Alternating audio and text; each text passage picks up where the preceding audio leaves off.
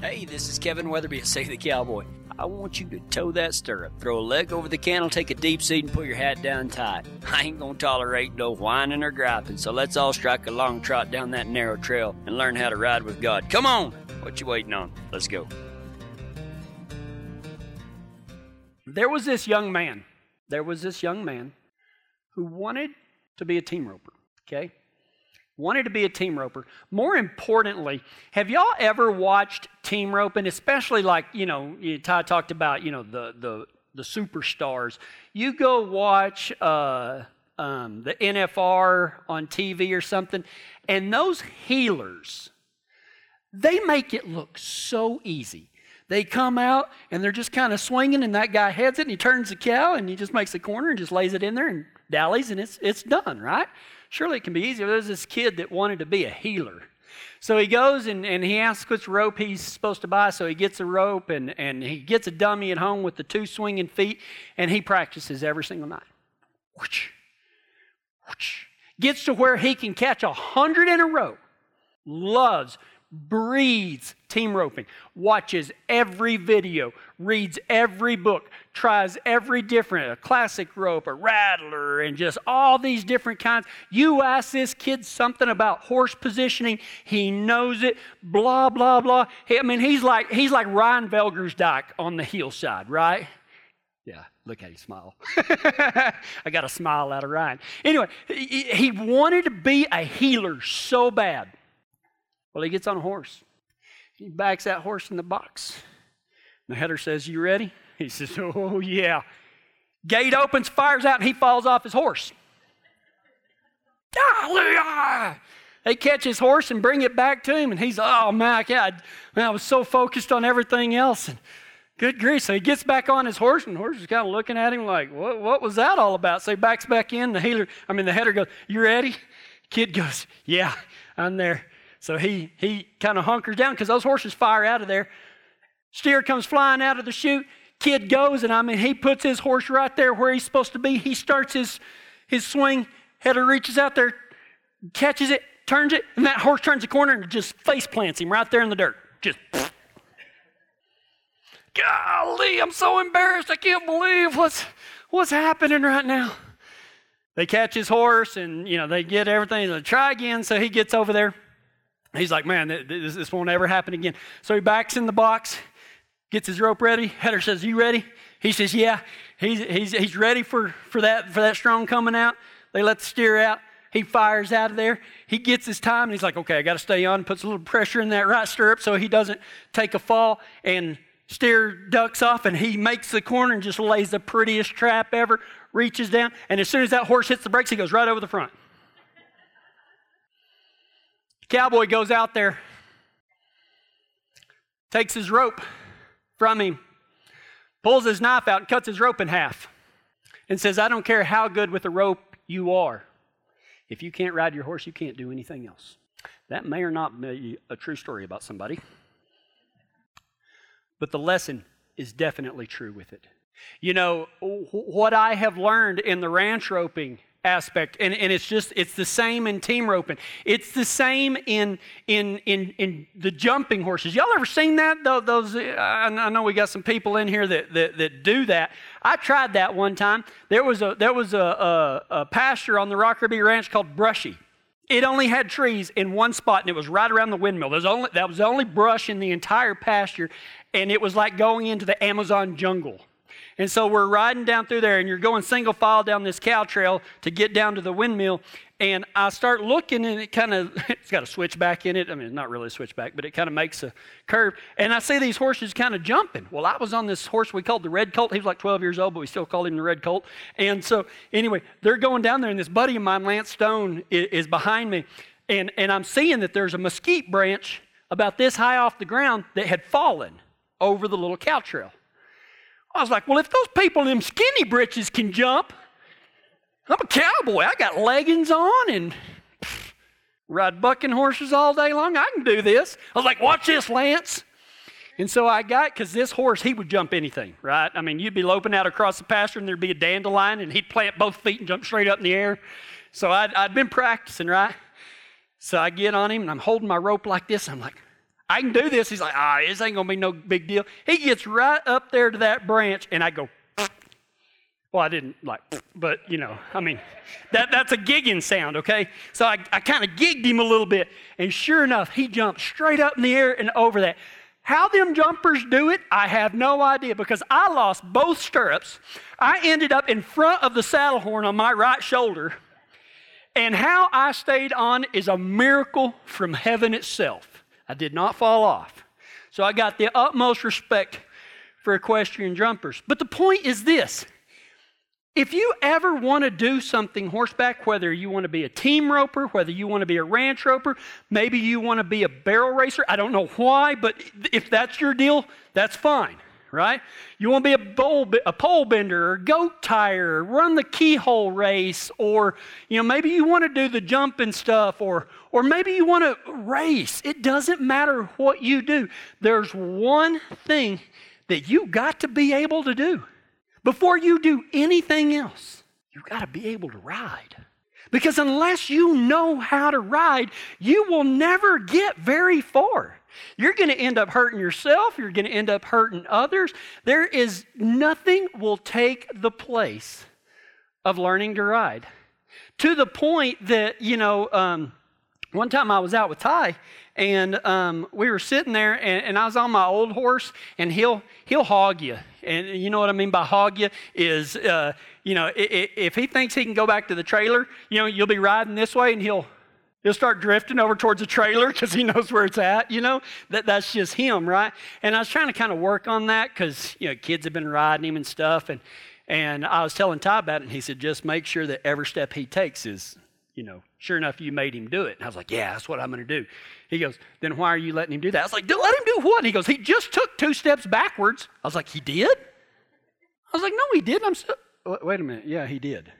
And so I was trying to pay attention to this horse. You've got to be able to ride. You got to know everything that you're doing. It's the start of anything and everything you want to do. Your dreams may be here, but they start on the back of that horse.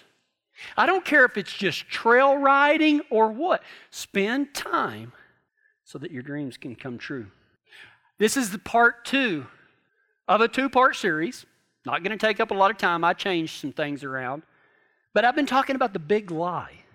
Now, last week, if you were here, I asked everybody to hang with me because I said last week that there's one thing that Jesus never called us to be, and that was nice. Because that's kind of been the focus of Christianity, is to be nice to people. That if you're a Christian, you know, you're just supposed to walk around and be nice to people. You can't say anything that anybody might take offense at or blah, blah, blah. Well, Jesus never called us and told us. Well, he didn't ever call us, but you know what I mean. He never told us to be nice. He told us to be kind. You want to know why? Everybody would rather be nice than kind? Because kindness gives away a part of us. Kindness is expensive. Nice doesn't cost anything. Nice doesn't change people, but kindness does. And today we're going to talk about one more big lie that we've kind of bought into. Now, for some of you, this one may be even more of a stretch to wrap your mind around, but once again, hang with me until the very end, okay? In John chapter 6, verse 29, Jesus made a statement, and you know what? I've read my Bible. There's very few days that go by that I don't read something out of my Bible. And I don't guess I had ever remembered this verse. John 6, verse 29, in the New Living Translation. If you've got one of those King James Bibles, just read it, and then I'll tell you what it says. John 6:29 says this, Jesus told them, this is the only work God wants from you. And then there's a colon, 2 dots right over each other. This is the only work God wants from you. Believe in the one that he sent. Believe in the one that he sent. What does that have to do with riding a horse? What does that have to do with anything? The big lie that religion has instilled in us is one that I'm guilty of. I am probably the most guilty, and I might have even unconsciously taught this. So I am repenting. I'm saying I'm sorry, but here it is. The big lie is that we have to care about everyone and everything. In other words, I think that one of the biggest things that we need to do as the church, not Save the Cowboy, as the church, is quit caring about everything. Now, I know what you're thinking. You're thinking, well, wait a minute. You're going to preach about not caring about everyone and everything. Like I said, bear with me for a little while, because in John 6:29, Jesus says, the only work that God wants from you is to believe in the one that he has sent. Do not mistake that with that's the only thing God will ever ask you to do. But just like before you team rope, before you ranch rope, before you run some barrels, before you jump a fence, or whatever you want to do, you've got to be able to ride. And before you can find your purpose, you have to know that the only work God wants from you is to believe in the one that he sent, because that's the basis of everything. It's the basis of our faith. It's the basis of our purpose. It's a basis of how we interact with other people. There was I was in Odessa, Texas, and for y'all listening on KWEL 1070 AM in Midland, yes, I was in Odessa Walmart there on 42nd Street one time, and I'm walking into this Walmart, and I'm at the checkout. Why do they have 27 lanes at Walmart? Anybody ever wondered that? I think it's just, I don't think half of them work. I think they're just dummy things that they set up. So there's 27 lanes at Walmart, and there was 2 cashiers, and this is before the self-checkout, right? Before long, we're going to be going to McDonald's. We're going to be cooking our own food and, you know, everything, right? So you see where the world is headed. And so anyway, there's 2 checkers, and I'm next in line, but there's nobody behind me, until a lady walks up, and she's got this Walmart deal on, and she's holding these brochures. She was trying to get me to get a Walmart credit card, okay? I need a lot of things in my life, but a Walmart credit card isn't one of them, okay? And she said, "Excuse me, sir." And I turned around, and she's good at what she's doing, because I think she was watching, because I had nowhere to go. I considered climbing over the bubble yum, you know, but I was kind of hemmed in, you know, kind of like you try to catch Fiona whenever you got to back her into a corner to catch her. Well, that's what this lady did to me. So I'm sitting there, and I was like, she goes, "Excuse me, sir." And I turned around, trying to be nice. "Yes, ma'am. Would you like to apply for a Walmart credit card? We'll give you, you know, free introductory rate and blah, blah, blah." I was like, "Ma'am, I'm going through the Dave Ramsey's Financial Peace University. I'm trying to get out of debt. The last thing I need is something else." And she goes, "Oh, but it's good, because, I mean, there's no interest if you pay it off every week." And I was like, that's the problem. You know, I don't do that. So, you know, I'm working really, really, really hard. My wife's working 2 jobs, and, you know, we're trying to get out of debt. And anyway, she starts talking and everything, and she keeps pressuring me. So finally I say, "Ma'am, listen," I said, "the Bible says that the borrower is a slave to the lender, and I don't feel like being a slave to a lender. I'll be a slave to somebody else." She kind of looking at me, kind of funky, right? She goes, "What do you do?" I said, "I'm a preacher." She goes, "No way." Yahweh? I don't know. Yes, I really am. It's not a joke, okay? I'm not a very good one, but I am that. I'm the guy that gets up and talks on Sunday mornings. She goes, "I have a question for you." I said, "Okay." She goes, "What do you think about Bible prophecy in regards to Jesus coming back?" And I said, "That's a broad subject." She goes, "Well, I've been watching the Discovery Channel." And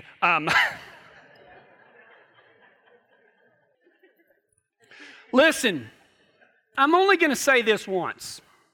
If you're getting your Bible theology from the Discovery Channel or Animal Planet, you're on shaky ground, okay? And may I just say this. All of you stupid preachers that are out there criticizing the Shack for not being theologically based, it's a fictional book. Good grief. Okay, it's a great inspirational story. It is not the Bible. It's a fictional story. You do not have to convince us that God is not a big black woman, okay? Good grief. It's just an illustration, all right? But anyway, so she's asking me, she's been watching the Discovery Channel, right? on Bible prophecy. And she's like, well, you know, in the second coming, Mog is Russia, and Magog is like Afghanistan, and they're going to do this, and they're going to do that. And I'm like, what are you talking about, right? And I mean, she is going, I mean, she must have like DVR'd it or something, because she's going into all of this detail. She had lost me like 2 sentences in, and I'm sitting there going, and she gets through with her dissertation. We had to jump out of line because I was being nice and I didn't want to offend this lady, so I sat there and I listened to her. And she's like, so what do you think about all that? She's talking about the second coming and who the 2 witnesses were and all this and all this and all this and all this. And I looked at her and I was like, well, that's some deep stuff, isn't it? She goes, it sure is. What do you think about that? And I was like, I don't care. You would have thought that I had just pulled out a Louisville slugger and went, whack, and hit her upside the head. You ever seen those people? I mean, this chick is offended with a capital A, right? Anyway, I shouldn't have said that. Anyway, she's offended, okay? And she goes, what do you mean you don't care? I said, ma'am, I can tell you everything about Bible prophecy that I know in 2 words. She said, what? I said, Jesus told me to be ready. He didn't tell me to figure out everything. He told me to be ready. And in Matthew chapter 25, there's a parable called the 10 Bridesmaids. Now, the 10 Bridesmaids goes like this. The kingdom of God is like a 10 bridesmaids that are waiting on the groom to get there, and so they have to wait like all night because the groom is late in coming, and some of them, 5 of them, like fall asleep, and they've got their lantern, and the others stayed awake and stayed diligent and took care of the oil in their lamps. This was before, you know, the Duracell batteries and stuff, and so the groom is fixing to be there, and these other 5 that fell asleep and didn't tend their oil are out of oil now, and they tell the other 5, hey, share some of your oil with us so that we can be ready. And they're like, you know what? You messed that deal up by yourself, so go and buy some more. So they're like, fine. So they go and buy some more. Well, while they're out buying more oil, the groom comes in, and he goes into the house, and they shut the door, and they lock it. Well, the other 5 get back, and they say, hey, wait, let us in. We had to go buy more oil. And Jesus says that the groom says, where were you whenever I got here? I do not know you. Leave. Just leave. You should have been waiting on me. You should have been taking care of your business. We need to quit caring so much. We need to quit caring about what everyone else is doing, okay? Look. That sounds crass. I am not saying that we should not love people. Of course we should. But we go around and we worry about what everyone else is doing. Quit worrying about what everybody else is doing. You do what God told you to do, and what He told you to do was to believe in His Son. It's the only works that God requires, because everything else will come from that. But too often, what we want to do is we worry about if so-and-so's doing their job over here. You know what? Here's something. I didn't even get to go to the roping yesterday. There's nothing I like better than roping except one thing, doing what God calls me to do. I had to be with an awesome family that attends. Their dad and granddad had passed away, and I went and did the funeral service. I don't like doing funerals, but you know what I do like doing? I like being there for people. I like doing what God called me to do. And you know what I didn't do the entire day? I didn't worry about that rope and tie. I had it handled. Right. Who brought a duck? That's a first. Was it a chicken or a duck? I don't know. That was crazy. Don't squeeze your dog so hard. But you know what? I wasn't worried about what everybody else was doing because I was doing what God called me to do, and you need to do the same thing. How much stress and anxiety do we put on ourselves because we're worried about what everybody else is doing? Quit worrying about everybody else. You tend your business, okay? It ain't your responsibility. You tend to you. You work on your relationship with God. You let other people worry about their relationship with God, and if God wants something from you, He will make it very clear. You do not have to go around trying to find something to do. Right. I like that dog.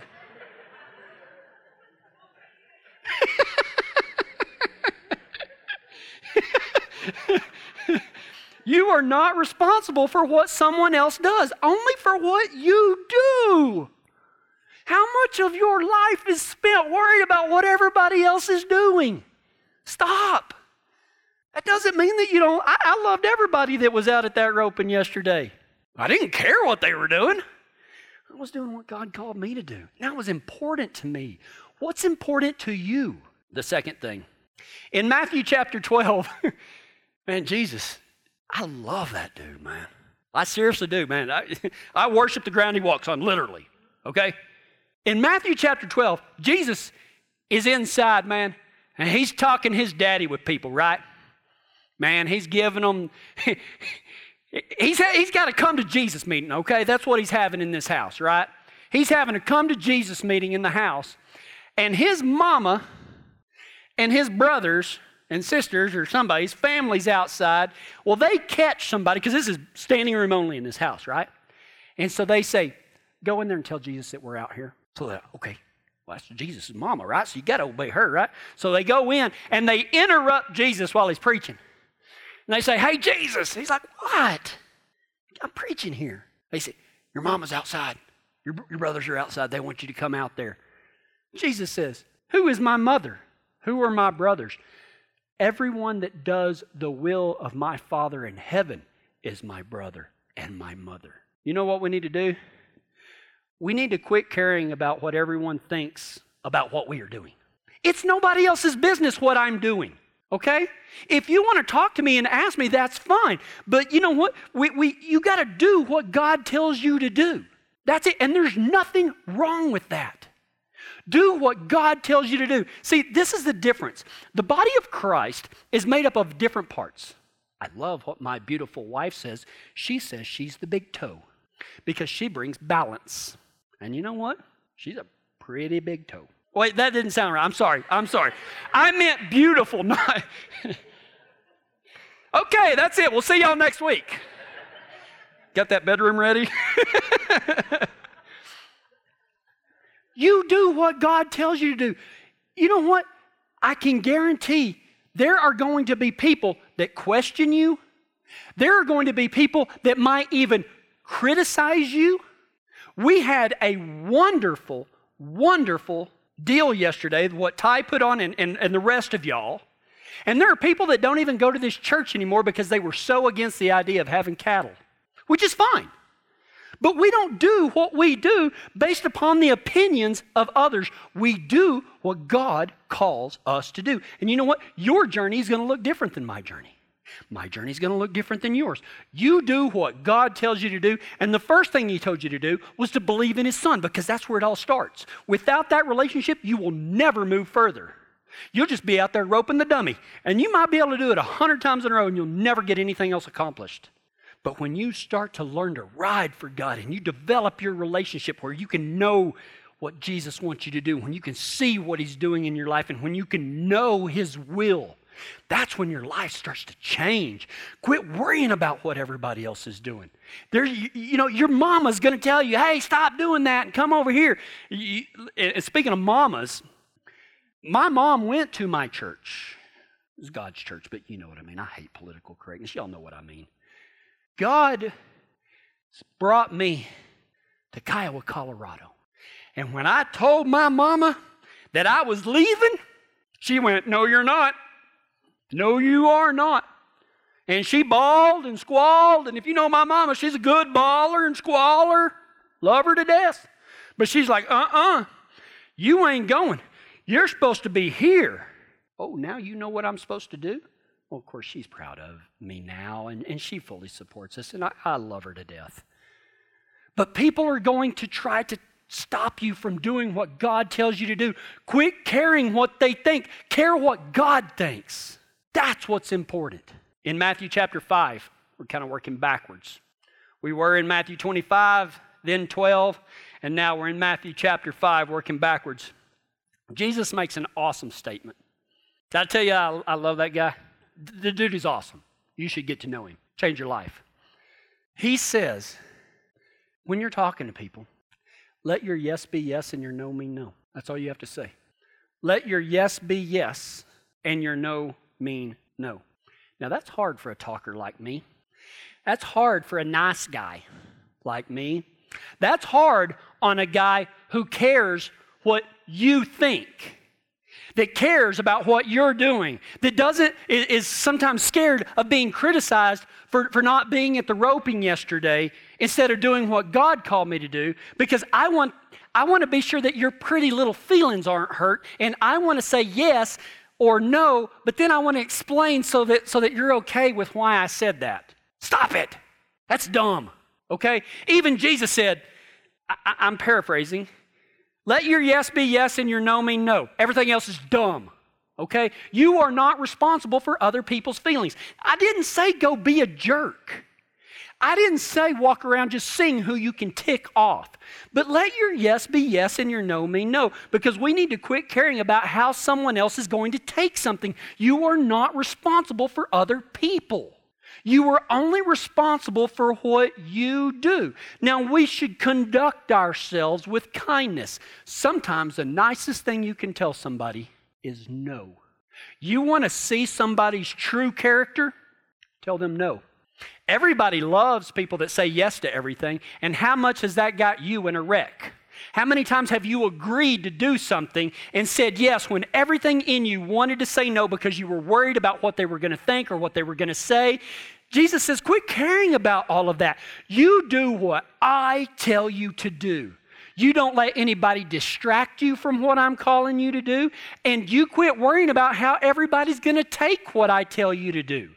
If I tell you to do something, you do it. And if somebody asks you a question about it, you can say yes or no. And that is a perfectly acceptable answer in God's eyes, is yes or no. You do not have to explain yourself.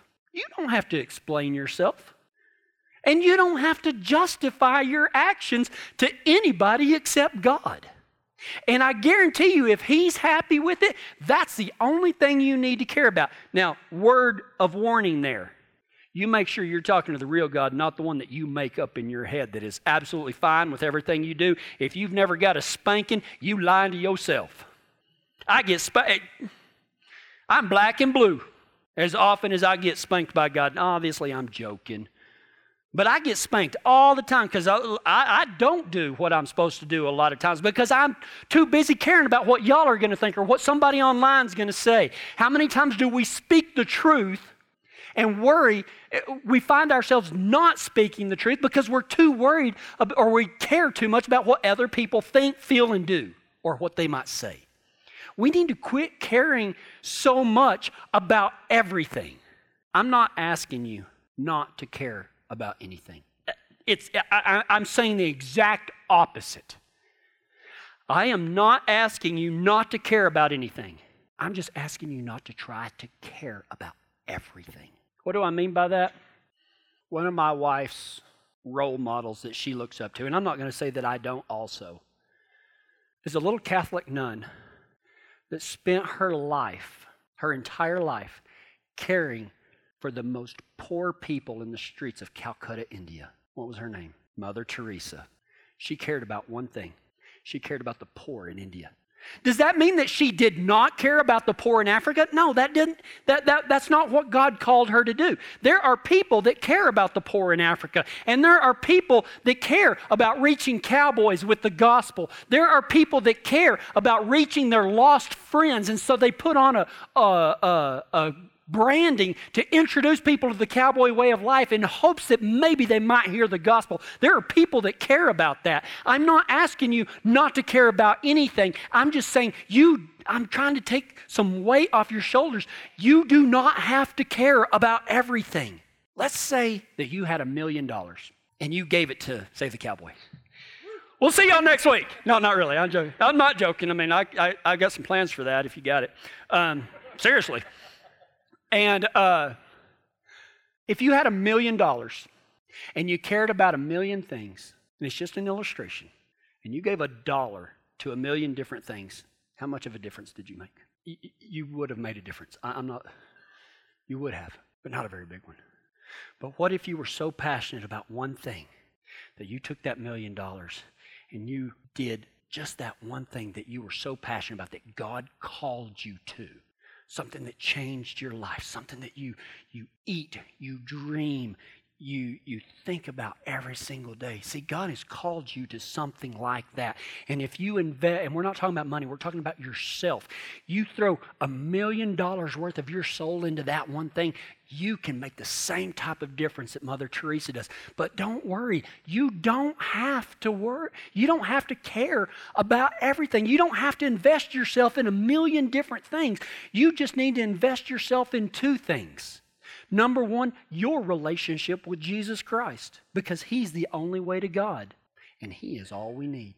And then when you develop that relationship, you know what will also be developing inside of you? Is a purpose.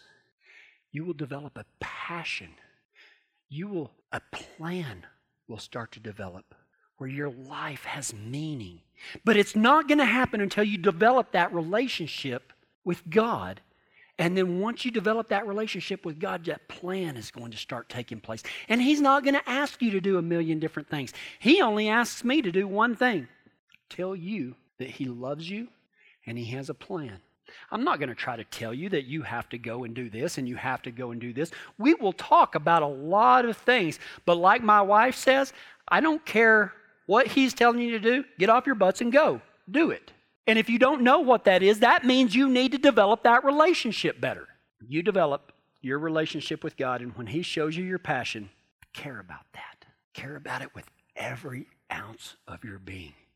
Make God the most important thing in your life. Quit worrying about what everybody else is doing. Quit worrying about what everybody else is thinking. You are not responsible for anybody else's relationship with God except your own. He may and will call you to other things after you develop that relationship, and God will start shining His light through you. He brought you here today because you've been worried. You've been in like one author said, a feedback loop. You didn't do something you were supposed to do, and now you're anxious about that, and now you're anxious because you didn't do what you were supposed to do, but then you're anxious because if you would have done what you were supposed to do, then somebody would have got mad, and now you're anxious because they might have got mad at you, and now you're anxious because you're anxious, and it's just this vicious cycle that goes round and round and round. Stop it. You got one job, believe in the one that God sent and develop that relationship. Everything else comes after that. Care about that, because without that, you won't be able to care about anything or anyone. I think that's enough. Let's go to God in prayer. God, help us to see what's important. Help us to understand that the only thing that is important is how much You love us. It is through this understanding that we tap into the ability to love others and make a difference. God, help us to ride away from the sins in our lives that keep us from truly knowing You.